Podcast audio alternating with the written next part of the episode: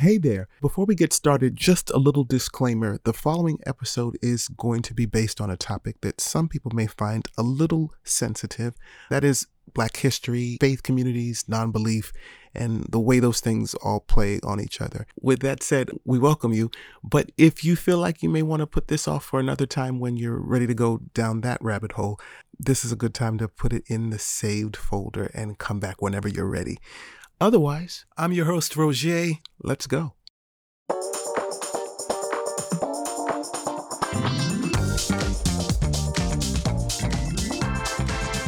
Welcome back to Where We're Headed. On today's episode, we're going back to the early liberation and abolitionist movements in the U.S., the free thought heroes, and later the black civil rights movement heroes that made it all happen. Plus, author and professor Christopher Cameron joins us.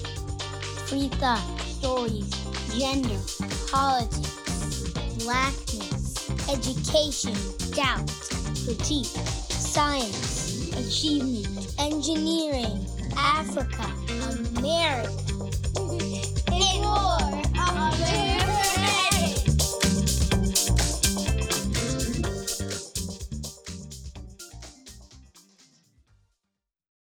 Humanism was able to substantively, substantively develop the uh, black intellectualism and activism throughout the United States. And a lot of people were some of the most important individuals in the history of uh, black people in the United States. And they were humanists. It's 1964. Carnegie Hall. Nina Simone is there opening her show with this song.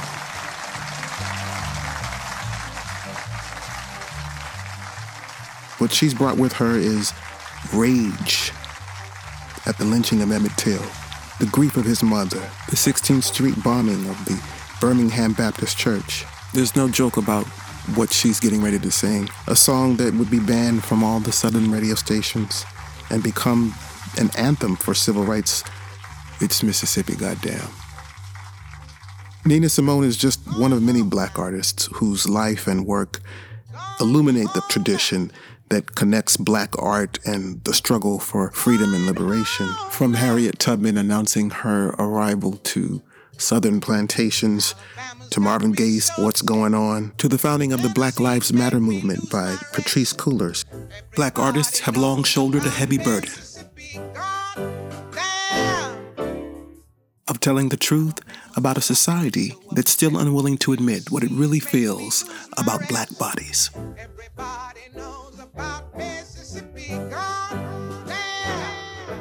And yet, when that history is retold, often omitted are some of the key aspects of their identities and their motivations.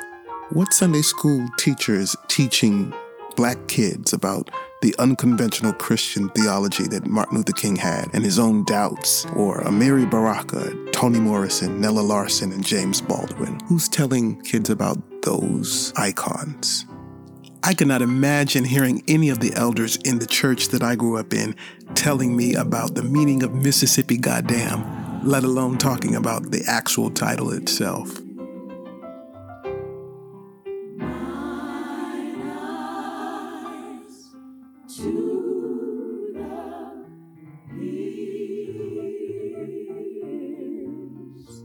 It's much easier to say Nina Simone was a great piano player or a great singer. Langston Hughes wrote great poems. Frederick Douglass made a few great speeches and he helped free the slaves.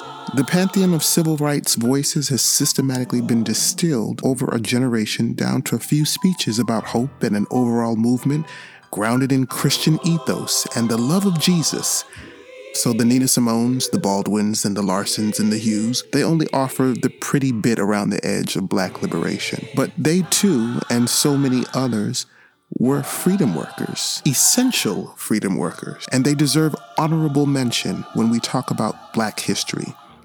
Beyond that pretty bit around the edge were dissenters, freedom fighters, and black culture warriors who eschewed conventional Christian overtures to heaven, redemption, obeisance, and faith as a key to black liberation.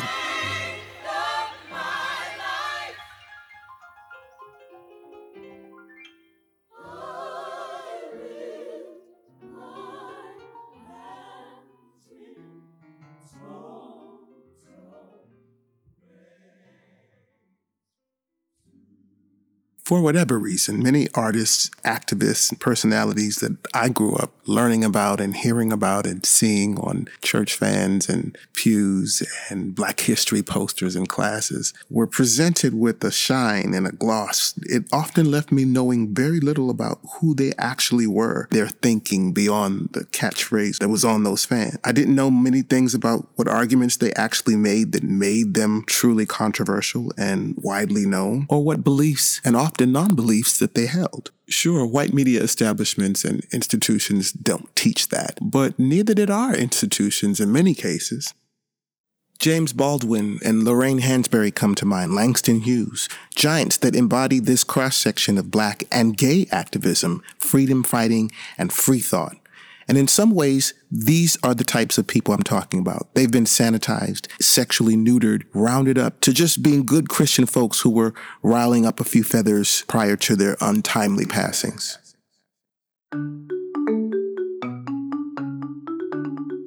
Are you currently on a faith journey of your own? Are you questioning, seeking to find community in a way that's outside of traditional religious institutions? Or reimagining yourself in relationship to your community and your surroundings as a formerly religious person? You're not as alone as you think you are.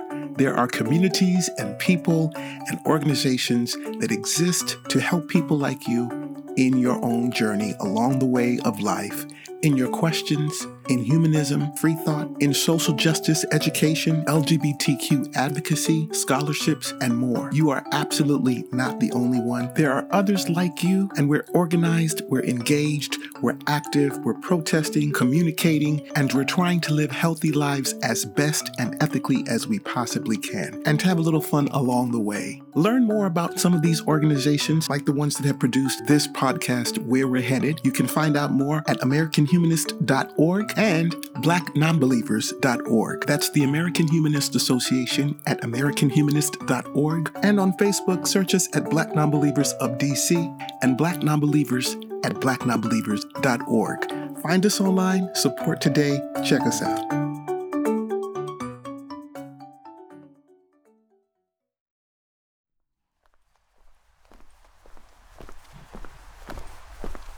Okay, so in the fall of 2019, I went to a building in Northwest Washington, D.C., that is the headquarters for the American Humanist Association to see and hear an author speak on Black freethinkers.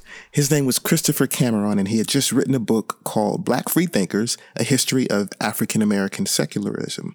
He was giving this speech and detailing the works of Zora Neale Hurston, Frederick Douglass, Richard Wright, Lorraine Hansberry, and a few others, and most of those people I'm familiar with. But Chris's book was different. It gave a lot more context to who these people were and what they contributed to the fabric of thought and art and black civil rights and just going beyond that gloss and shine that I was talking about. He covered explicitly non-religious black icons and or openly skeptical, basically the things that people don't really talk about much when they mention these writers or these black civil rights icons. I read Christopher Cameron's book and I decided that I wanted to delve into this a little more and shine a light uh, for our community and for communities out there for a representation of who these people really were and to really just amplify Christopher Cameron's research. He's a researcher in North Carolina and we invited him in 2020 during all of the things that were happening with COVID and BLM and George Floyd. And we were a part of a national conversation, the Legacy Program. And the first person that I wanted to have was this author. His name is Christopher Cameron. He joined us as the keynote speaker for the first ever Legacy Program hosted by Black Nonbelievers of DC.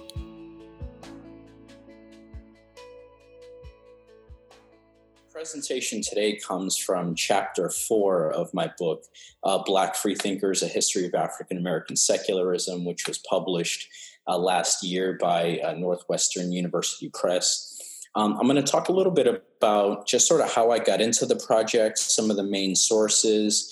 Um, that I use in the book.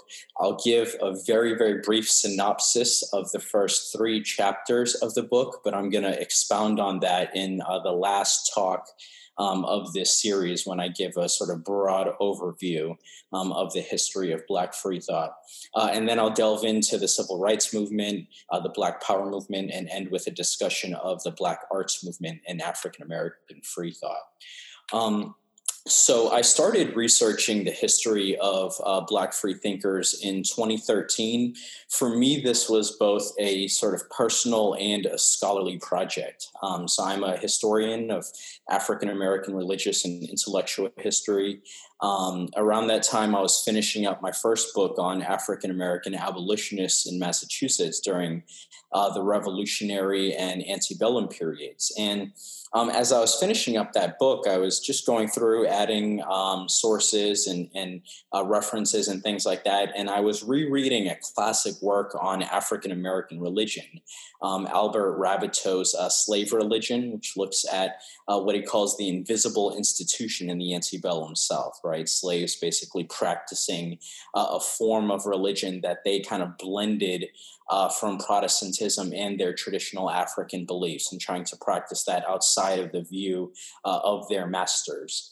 Um, now, for, for most of the book, Raboteau is discussing um, sort of the rise of Black Protestantism, although he takes some uh, digressions into Black Catholicism. Um, but towards the end, he does have a couple of paragraphs where he discusses atheism uh, among slaves. It's nothing super extensive. He gives a couple of examples. Uh, but for me, this was really intriguing. It was the first thing that I'd really read about atheism in the slave community. Um, and that kind of pushed me to start doing a lot more research. And, you know, very soon I found the works uh, of Anthony Pinn and Sikivu Hutchinson and found uh, started finding writings of Black freethinkers and about Black freethinkers on sites like the um, uh, African American for Humanism's uh, website, right? Um, so that that sort of kind of got me going. Um, at the same time, though, I was also an atheist at that point for three years. So I was sort of trying to kind of connect uh, with other Black atheists and um, you know, in my area, there were very few of them. So I was sort of searching online, and this sort of helped me. Um, it, it kind of pointed me to some sources and pointed me to some information about historical Black freethinkers that I just hadn't really known much about, right? Um, so I started my research really in um, slave narratives, right? I was very intrigued when I read um, some of Anthony Pinn's work, especially his uh, collection By These Hands uh, a documentary history of African American humanism, and he has some uh, information on Frederick Douglass and secular work songs among slaves. So I started thinking to myself, I wonder if I can find any evidence of Black secularism and free thought in slave narratives, right? These are usually sources that are traditionally um, used by historians to help explain the rise of African American religion. In fact, most um, studies of Black religion during the antebellum period, a lot of them uh, use slave narratives to great effect. I started doing research in them and I actually found a lot of evidence um, that in the 19th century, atheism arose in uh, slave communities in the South uh, largely as a response to the rise of pro slavery religion, right, or theological justifications uh, for the institution of slavery, as well as what enslaved people saw to be sort of the hypocrisy um, of their Christian masters, right? Um, so from there, I uh, just sort of took the story forward, right? I thought, well, what are some other kind of major intellectual or political movements where we might see freethinkers? So after the era of slavery, I started doing some work in the Harlem Renaissance. And I thought to myself, you know, in this day and age, a lot of uh, well educated, at least some of the freethinkers I know are very sort of well educated, right? Um, you know, maybe educated in science or philosophy or whatnot. So I thought, let me go and look at and see like who are the kind of intellectuals of the early 20th century? What are they saying about religion? And I found that a lot of the writers of the Harlem Renaissance period, which is what chapter two of the book focuses on, uh, a lot of those writers were likewise uh, freethinkers, right? Langston Hughes, um, Claude McKay, Alain Locke, uh, Zora Neale Hurston, Nella Larsen, W.E.B. Du Bois. And um, there are plenty of sources, right? Uh, archival sources, uh, correspondence, personal papers, uh, novels, right? Nella Larsen's Quicksand, which Sikivu Hutchinson um, analyzes in her book, uh, Moral Combat. Also, autobiographies. Langston Hughes' autobiography, The Big Sea, talks about um, the origins of his non belief, right? Zora Neale Hurston's uh, autobiography, Dust Tracks on a Road, same thing. Um, so, you know, there are all types of wonderful sources documenting um, the presence and significance of free thought in Black cultural, intellectual, and political life um, during the early 20th century. Now, right around the same time as the Harlem Renaissance, you also have the rise of African American socialists uh, and communists. And I thought to myself, these are this is a group of people who you're probably very likely to also see free thinkers, right? I'd come across um, Jeffrey Perry's uh, biography of Hubert Harrison, um, and he also has a collection of primary source documents from Harrison. Um, and I thought to myself, you know, if Hubert Harrison is uh, agnostic, right, it's probably the case that other uh, Black socialists and communists during this time period are freethinkers, especially because these are political parties that, um, among uh, white adherents of socialism and communism, are known to be very sort of antithetical uh, to religion right? Um, the Comintern, the Communist International, in 1926 put out a directive towards uh, communists all across the world, basically saying, we expect you uh, to be atheists, right? That the default position, religious position of communists uh, is atheist, and that our political philosophy is antithetical to Christianity. Now, for African Americans, that story would be kind of complicated. Uh, Robin D.G. Kelley, in his work Hammer and Hoe, shows that a lot of black communists in the South were actually able to sort of fuse their Christianity and their uh, belief in communism, right?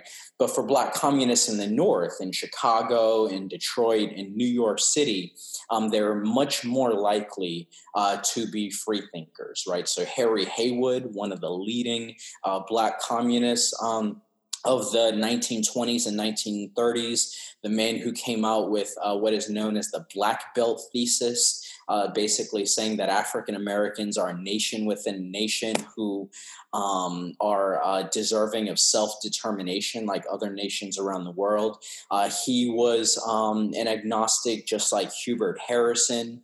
Um, others were Louise Thompson Patterson, right? Um, W.B. Du Bois as well. He's somebody who sort of spanned the Harlem Renaissance and socialism and communism. Uh, Richard Wright, uh, famed novelist of Native Son, was a communist uh, for a while before he eventually um, kind of threw off communism and embraced uh, existentialism right? But a number of leading Black intellectuals and radical political activists in the 1920s and 1930s uh, embraced communism, right? So before, even before the civil rights movement, we have a very long and kind of vibrant history uh, of African American free thought and a, and a history of free thought uh, really informing Black intellectual and political life, especially sort of radical um, political life. Now, in the civil rights period, Black free thought would undergo some uh, significant changes. So there are some distinctions between um, the 20s, 30s, and then what we see emerging in the 1960s and 1970s. So, for one, um, open discussion of religious skepticism became less taboo during the 60s and 70s. Not that it was completely accepted, right? It's still not necessarily completely accepted today, but it, it became a little more sort of acceptable to express uh, your skepticism. People were a little less wary of doing so. So earlier Black freethinkers, aside aside from a few, um, earlier Black freethinkers often waited decades to reveal their doubts um, about Christianity. Right. Um, so Du Bois, for example example, his autobiography, he didn't really go too too in depth about his own religious views until um, his autobiography was published, actually posthumously. Right, um, Langston Hughes or Neale Hurston, they both published their autobiographies in the 1940s, but they were sort of reflecting back on their path towards um, atheism and agnosticism in the 19 teens right? Um, so it wasn't as common to sort of express your free thought at the time um, prior to the civil rights movement. That's one thing that sort of um, starts to change, right? Um, also, in the 1960s and 70s, with increased access to education, the sheer numbers of Black free thinkers began to rise, right? So, Black secularists could be found in um, nearly every major political group and cultural movement during the 60s and 70s, from the Student Nonviolent Coordinating Committee to the Black Arts Movement to the Black Panther Party for Self Defense. Um, so many of the most prominent Black political and cultural figures from the 60s and 70s were freethinkers, including uh, Stokely Carmichael, James Forman, uh, James Baldwin, Huey Newton, and Lorraine Hansberry. They often denounced Christianity in harsher terms than their predecessors had done, and um, they sort of continued to sort of chip away at the ties between religion, racism, and patriarchy in the United States. So their their free thought and their um, political ideology certainly drew from that um, of their predecessors, but it took a new turn that would also inspire a new generation of free thinkers that would come after them, right? Folks like Norm Allen Jr., um, people that would help to sort of institutionalize the movement and create organizations like Black Nonbelievers dedicated specifically to advancing um, the cause of Black free thought. Um, so now I want to just very briefly go into the origins of the long civil rights movement and then tie it, um, tie the sort of classical phase of the civil rights movement to secularism before moving into Black Power and the Black Arts movement. Um, so the civil rights movement uh, has its roots in development stretching back to the early 20th century. Um, and some scholars actually argue that there's really no radical break in Black political activity, and that rather than looking at the 1960s as the civil rights era, we should see the 1920s to the 1970s as the long civil rights movement. Um, of course, organization that's come to be uh, sort of most associated with civil rights is the NAACP, uh, which was organized in the 19 teen, uh, in 1910 um, but didn't really start to make serious inroads into Jim Crow until the 1920s. And it did so at that point by helping Black activists develop organizational and leadership capacities and slowly chipping away at the myth that Black people were content with second class citizenship and segregation. Uh, there are some cracks in segregation in the 1930s, due in part to agitation from labor unions um, and liberals fighting New Deal opponents. Um, but the condition of most Black people in the country changed little during the decade. However, the 1940s and the onset of World War II would stimulate sort of a new sense of militism uh, and militancy among African Americans. So uh, during World War II, membership in the NAACP would increase about tenfold. Um, the Congress of Racial Equality, another major civil rights organization, was founded to employ nonviolent direct action uh, to challenge Jim Crow. The first March on Washington was organized by the Black agnostic A. Philip Randolph. Um, this was uh, initially organized in 1941, um, but Franklin Roosevelt um, sort of issued an executive order um, outlawing discriminatory practices in hiring by labor unions, and that sort of convinced Randolph to um, hold off on that march. Um, but the rise of Nazism, the decline of imperialism, also led to sort of challenges to racism during the 1940s. Um, so these would culminate in the uh, famous Brown versus Board of Education decision in 1954 that outlawed segregation in public schools.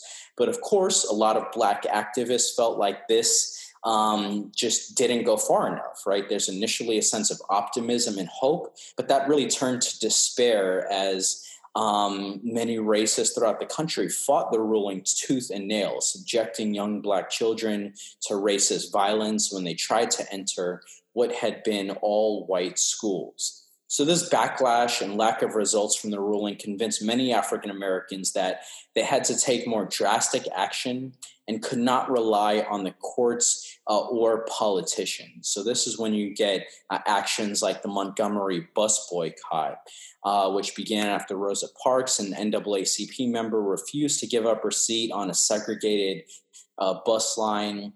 And this would eventually lead to the rise um, of another major civil rights organization, the Southern Le- uh, Christian Leadership Conference, uh, headed by Martin Luther King Jr. Um, so uh, by uh, the mid 1950s, we've got sort of the big three civil rights organizations CORE, SCLC, and the NAACP. Um, but later in the decade and in the early 1960s, we would see the emergence of um, another organization, the Student Nonviolent Coordinating Committee, uh, or SNCC. SNCC grew out of the sit in movement that began at the Woolworth Lunch Counter in Greensboro, North Carolina, uh, in February 1960.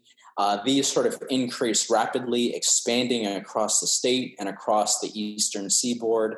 Um, and within a couple of months, SNCC would sort of establish itself uh, as a civil rights organization led primarily uh, by young people, but advised by sort of a veteran civil rights activist, Ella Baker, right, who's trying to kind of capitalize on a wave of protests. Now, SNCC initially um, sort of adhered to the philosophy of nonviolence, right? It was initially dedicated to kind of Christian principles uh, influenced by um, uh, leaders like James Lawson, who uh, had been a theological student. Um, he had studied Gandhian nonviolence, right? Um, and he sort of insisted on uh, sort of nonviolence, right? Nonviolent direct action as the basis of SNCC's activity. So um, it was initially very dedicated to Christian principles, but tension sort of existed early on between religious and secular activists uh, in SNCC, right? Um, even after the conference in Raleigh in 1960 that established SNCC, many people began to move away from Lawson uh, and the late John Lewis's kind of Christian radicalism. Um, and, and in 1961, tensions would rise even higher as members debated whether to focus on nonviolent direct action or engage in activities such as voter uh, registration drives, right?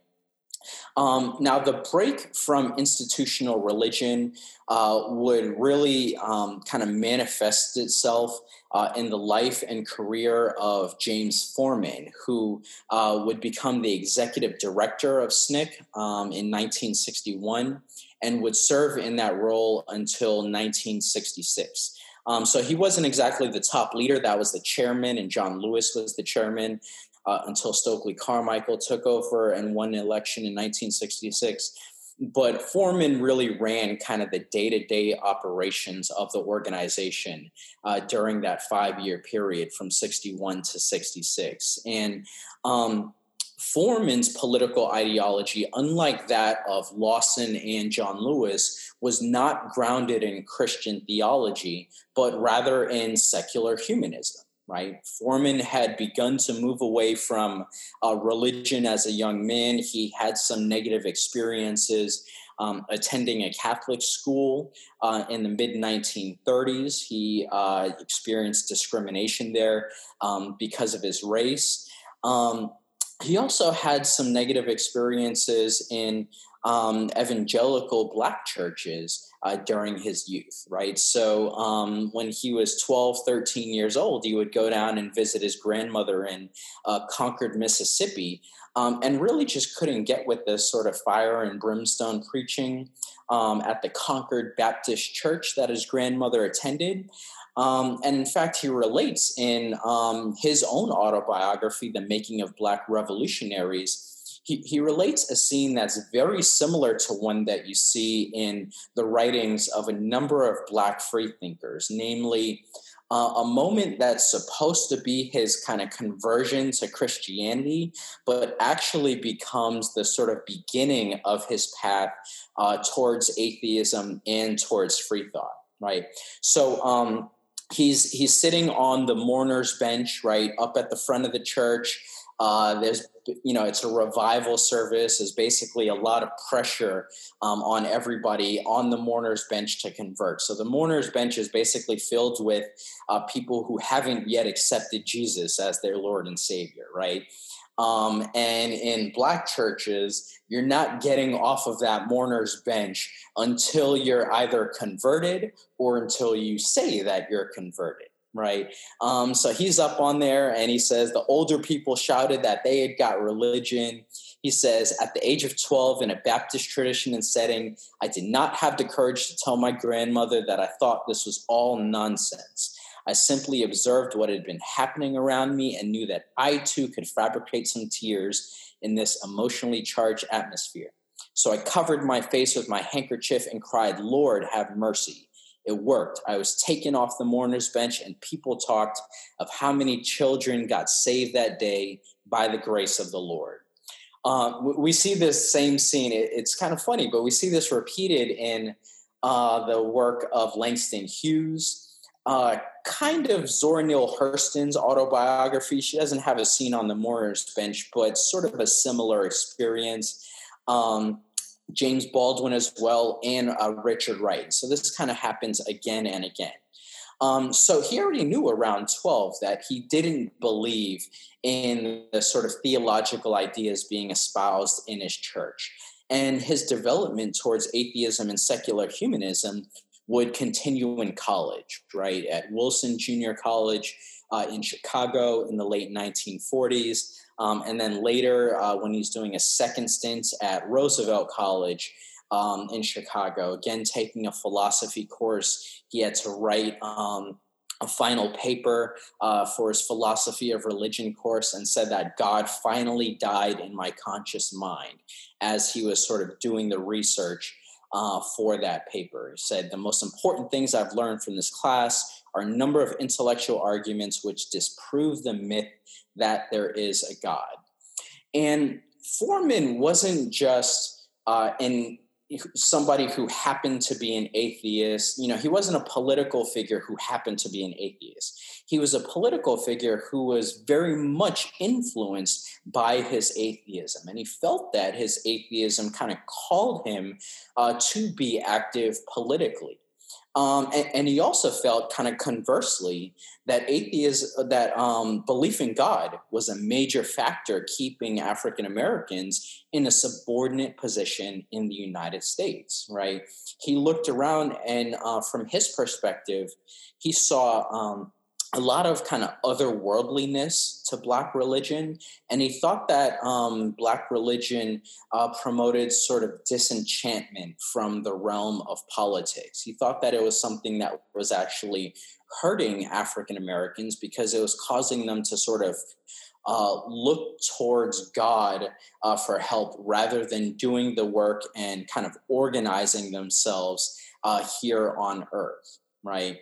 Um, so he began to be politically engaged uh, while he was uh, in college, uh, and then, like I said, later on would become um, very much sort of involved in uh, and a leader of the Student Nonviolent Coordinating Committee, one of the sort of big four uh, civil rights organizations uh, as of 1960. Um, now, along with uh, James Forman, Stokely Carmichael was another kind of key freethinker um, of the civil rights movement. Um, and both of them together were some of the earliest supporters of Black Power, um, kind of as a political ideology and as a political movement. Um, now, Black Power is something that would sort of grow out of um, the traditional civil rights movement, but would also kind of challenge um, that movement in that you know, Forman as a as a leader of SNCC uh, was part of this classical civil rights movement, but would sort of help to inaugurate a transition to Black Power um, and to this broader um, Black Power movement. Um, now, I mentioned Stokely Carmichael as another figure who uh, was a kind of leading uh, intellectual, articulating uh, the philosophy of Black Power. Um, Carmichael was, uh, he had grown up in the West Indies uh, for the first 10 years of his life, uh, then lived in the Bronx, um, where he, as a teenager, attended uh, the Bronx High School of Science. Um, and so for him, uh, kind of in a similar fashion to Forman, um, studying uh, science, studying philosophy would also lead him um, to sort of uh, be able to articulate um, opposition to ideas of God and traditional Christian theology, right? Um, uh, Stokely Carmichael would attend Howard University uh, for a short period before also becoming involved with SNCC uh, in the early 1960s, uh, participating in voter registration drives uh, and the like. Um, and together in the mid 1960s, Forman and Carmichael would help to sort of articulate what Black Power was. Um, this is a movement that began in 1966 um, as a way to sort of politically uh, and economically uplift uh, Black communities, right? Um, so Black Power sort of uh, it had a number of different components to it, right?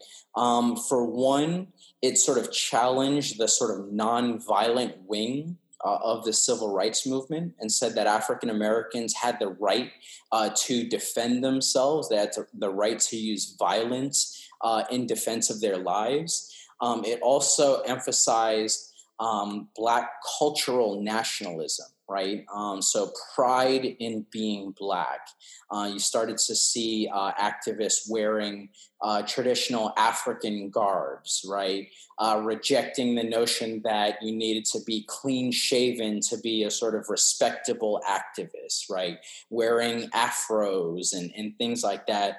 And basically challenging uh, the sort of cultural sensibilities uh, of the United States and of kind of Western culture uh, more broadly.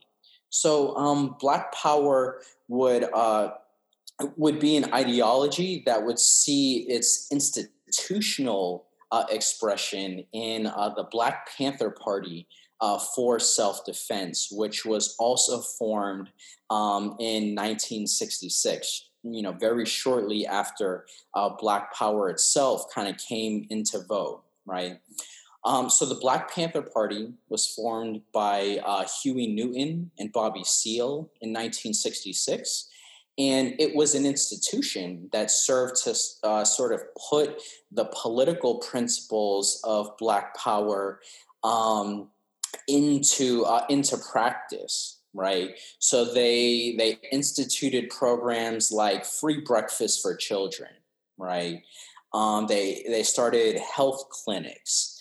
Um, you know if black power said that you know black people have the right to practice armed self-defense the black panthers practiced armed self-defense. They started this uh, practice called policing the police uh, in Oakland, California. Um, this was after uh, a black man, w- an unarmed black man in Oakland, was killed uh, in 1966, and um, early members of the Black Panther Party would basically follow around the police. And if they saw them pull over uh, a black person, they would get out of their cars too. Um, California was an open carry state. They would have their shotguns um, you know, strapped around their backs, and they would just stand there and make sure that nothing untoward happened uh, in that police encounter uh, with that African American, right?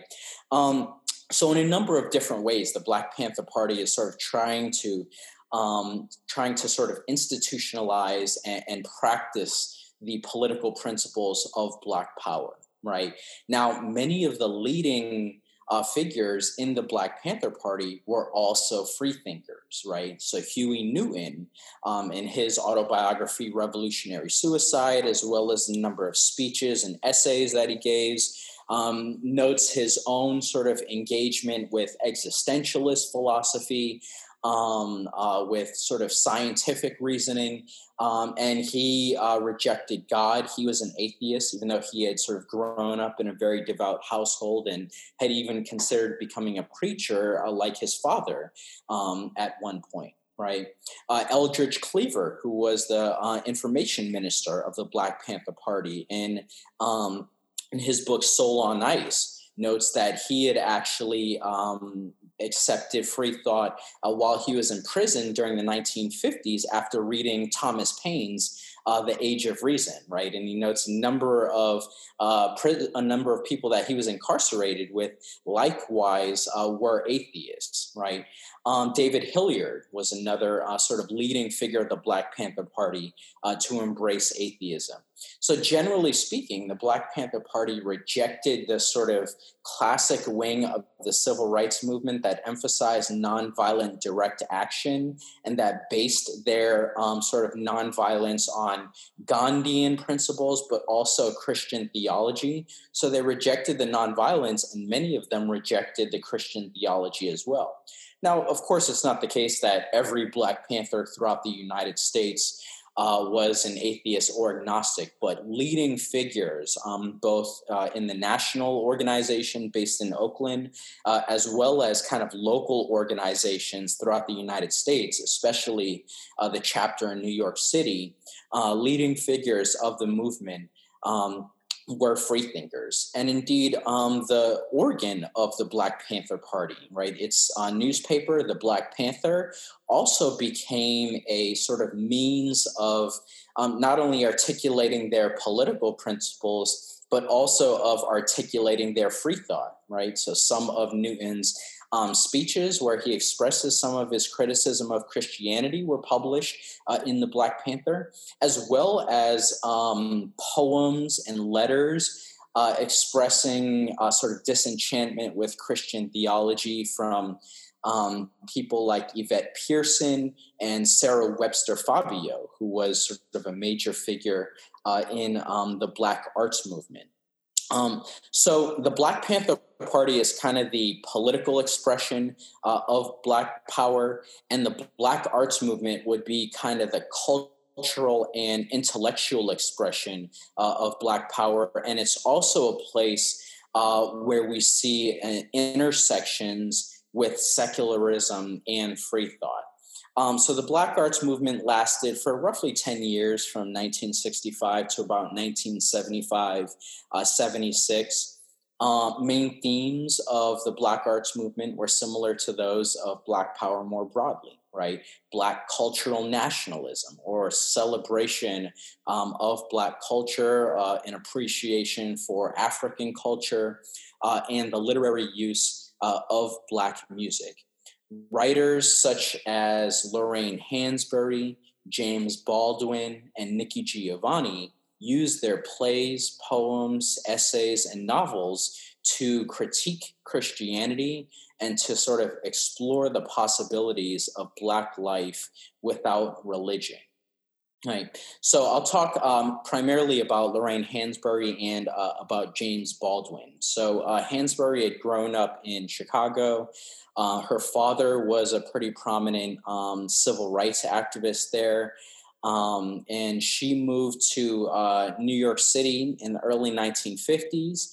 Um, and she actually developed her political ideology while working with another, you know, prominent freethinker and leading Black intellectual, uh, W.E.B. Du Bois. Um, she uh, worked with Du Bois and Paul Robeson on their anti-imperialist and anti-capitalist uh, publication Freedom. Uh, this was shortly after she dropped out of college in 1951.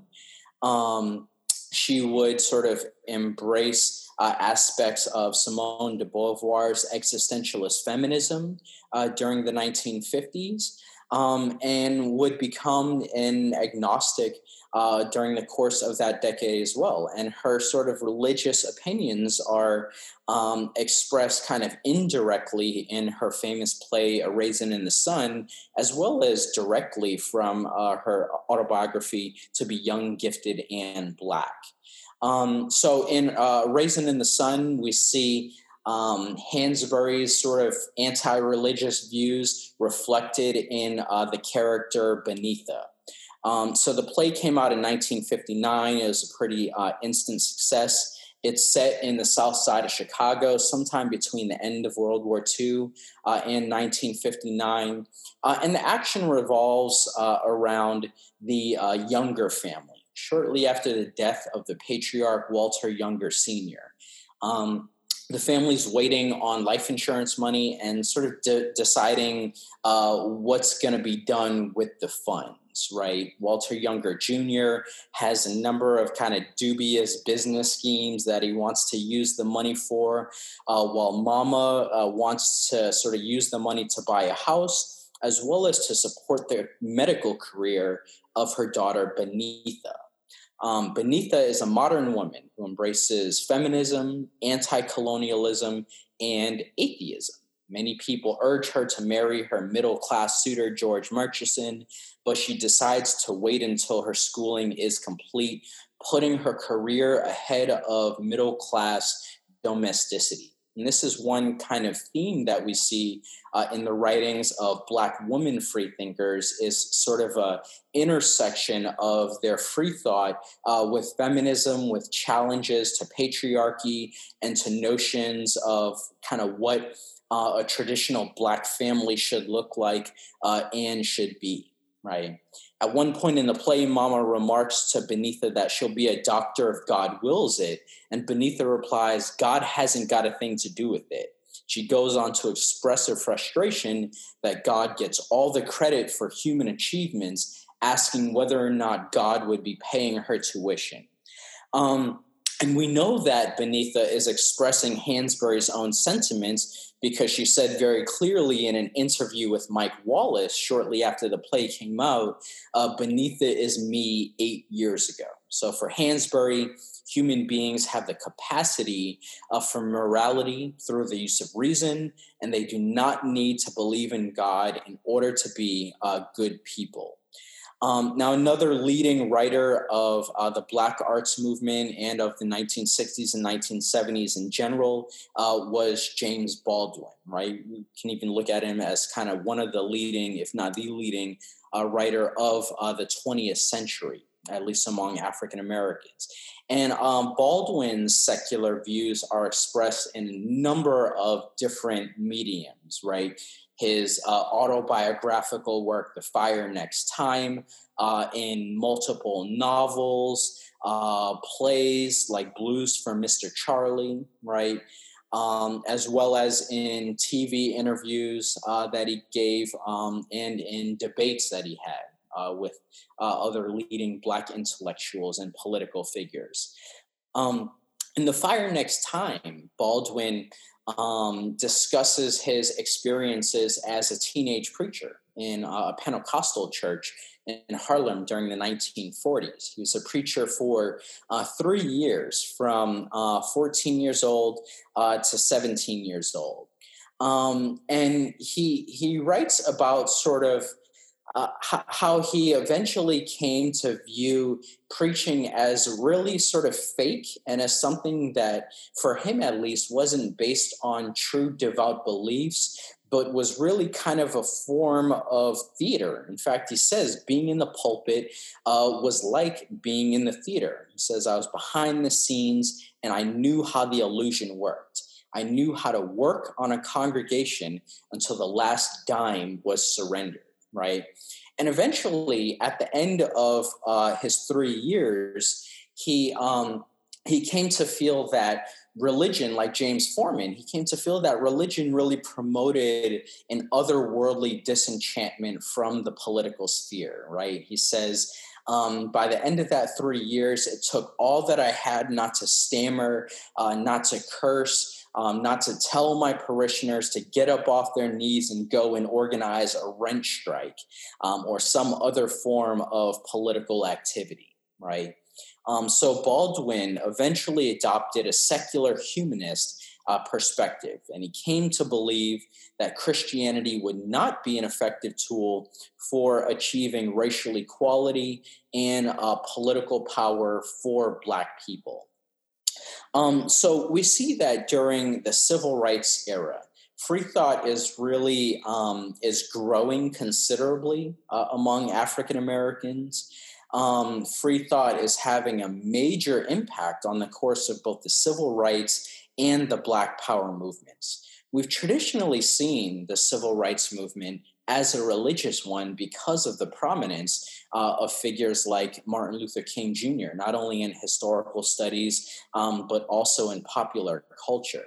Now, as the historian Barbara Savage notes in uh, her 2008 book, Your Spirits Walk Beside Us, the fact that we've come to see this movement as a religious one could be seen as a miracle in and of itself, right? Because if we actually look at the um, number of churches, uh, number of black churches that participated in the movement is very few, much lower than we would think. Uh, she estimates that less than 10% um, of black churches during the 1950s and 60s actually engaged in overt civil rights organizing. Now, this isn't to sort of completely discredit um, or discount the influence of African American religion in the civil rights movement. We know that um, there was an important kind of social gospel strain in Black religion. Uh, Black religious figures and lay people were, uh, you know, obviously very prominent uh, in the movement. Churches served uh, as organizing and meeting spaces. But to date, I think we have kind of discounted and ignored the opposite side of that story, namely the importance and the prominence um, of freethinkers in this movement as well. Not only in the Black Power movement and in the Black Panther Party, but also in some of the kind of traditional organizations uh, of the civil rights movement, like the Student Nonviolent Coordinating Committee. And if we just kind of go through some of the names that I've mentioned today, right? Huey Newton, uh, Eldridge Cleaver, James Forman, Stokely Carmichael, James Baldwin, uh, Lorraine Hansberry, W.E.B. Du Bois. These aren't really like fringe people that we don't really know anything about, right? These are kind of leading Black intellectuals, leading political activists who grounded their political activity in forming new organizations and writing novels and plays uh, and contributing to the Black arts movement and the Black power movement, they grounded all of this activity in their secular perspective and they helped advance uh, secularism for African Americans and just secularism uh, in the United States in general. So, um, along with seeing the civil rights movement as a religious one, I think we also need to see this as an important moment uh, for the secular movement uh, in the United States and as a key moment in African American secularism. One that I, uh, like I mentioned at the beginning of this talk, would really influence a new generation of freethinkers uh, that emerged in the 1970s and 1980s and that would kind of contribute to one of the most important developments in the history of Black free thought, namely its institutionalization, uh, beginning in 1989 with the formation of African Americans for Humanism uh, and continuing to this present day.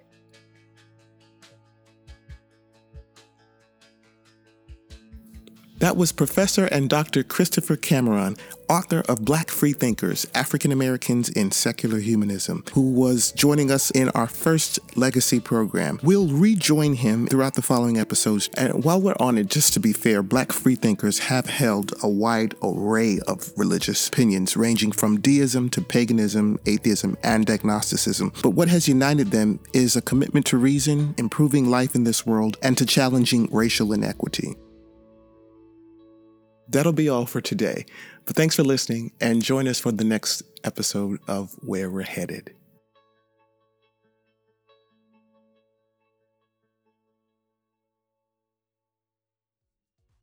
Where We're Headed is brought to you in part by the American Humanist Association at AmericanHumanist.org, Black Nonbelievers of DC, an affiliate of BlackNonbelievers.org, and recorded and produced by the Fibby Music Group. Find us online and support today.